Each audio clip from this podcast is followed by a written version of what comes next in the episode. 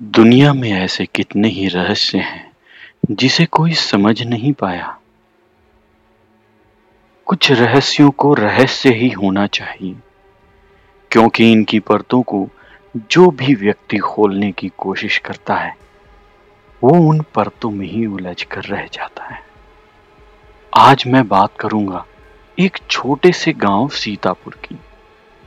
ये गाँव शहर से काफ़ी दूर मंदावरी नदी के तट पर बसा है।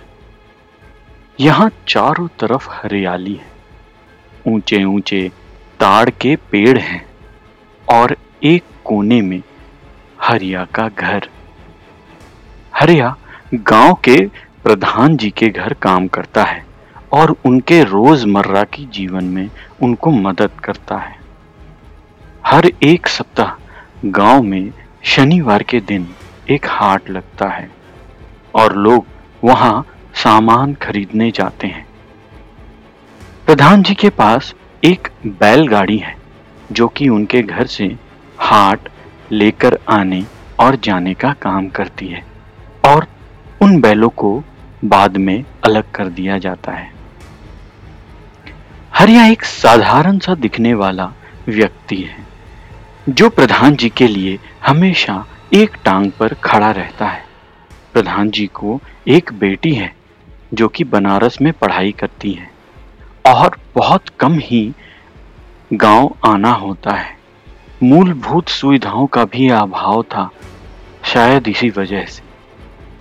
प्रधान जी के गाँव से कोई दो कोस दूर पर एक रेलवे स्टेशन है, जहाँ सारी गाड़ियाँ तो नहीं रुकती। और जो रुकती भी हैं वो भी कुछ दो मिनट के लिए। आज अमावस का दिन है।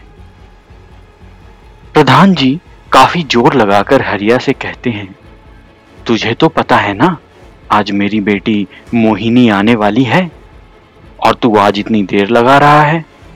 जल्दी कर, स्टेशन की ओर भाग। इधर हरिया जल्दी जल्दी अपना काम करता है और बैलगाड़ी तैयार करता है। मोहिनी के आने का समय कुछ ग्यारह बजे का है और ट्रेन ज़्यादा रुकती भी तो नहीं है। तो यही चिंता की बात प्रधान जी को खाए जा रही थी। इधर रात के करीब पौने ग्यारह हो चुके हैं।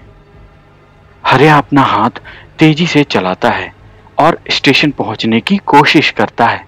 उधर गाड़ी के जल्दी आ जाने की वजह से मोहिनी स्टेशन पर ही उतर जाती है और वहाँ काली अंधेरी रात में बेंच पर बैठ जाती है।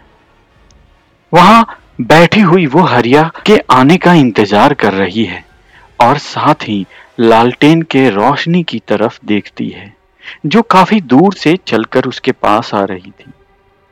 वो देखती है कि वहाँ एक बुढ़िया औरत, जो हाथ में एक लालटेन लिए है, उसके तरफ़ चलकर आ रही है। उसके चेहरे पर कई झुर्रियाँ हैं। और वो एक सफ़ेद साड़ी में है, मगर उसकी आँखों में मोटे मोटे काजल लगे हुए हैं। जो अपने थरथराते आवाज़ में उससे पूछती है, तू कौन है और यहाँ इतनी रात को क्या कर रही है? यह सुनकर मोहिनी कहती है, आपने तो मुझे डरा दिया। मैं प्रधान जी की बेटी हूँ और अभी बनारस से लौटी हूँ। अच्छा बनारस? तूने तो कई चिताएँ जलती हुई देखी होंगी ना। ये कैसा अजीब सा सवाल है? तो बुढ़िया कहती है, मैंने तो इसलिए पूछा क्योंकि यहाँ तो बहुत ही कम जलती हैं। और मुझे तो यह सब बिल्कुल पसंद है ना तो मैं क्या ही बताऊँ?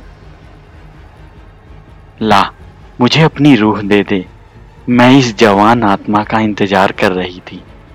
और यह कहकर वो कहीं गायब हो जाती है और मोहिनी की चीख निकल जाती है।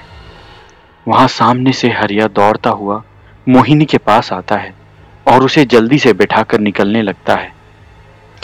यह हादसा कुछ ऐसा था जिसने मोहिनी को हिला कर रख दिया।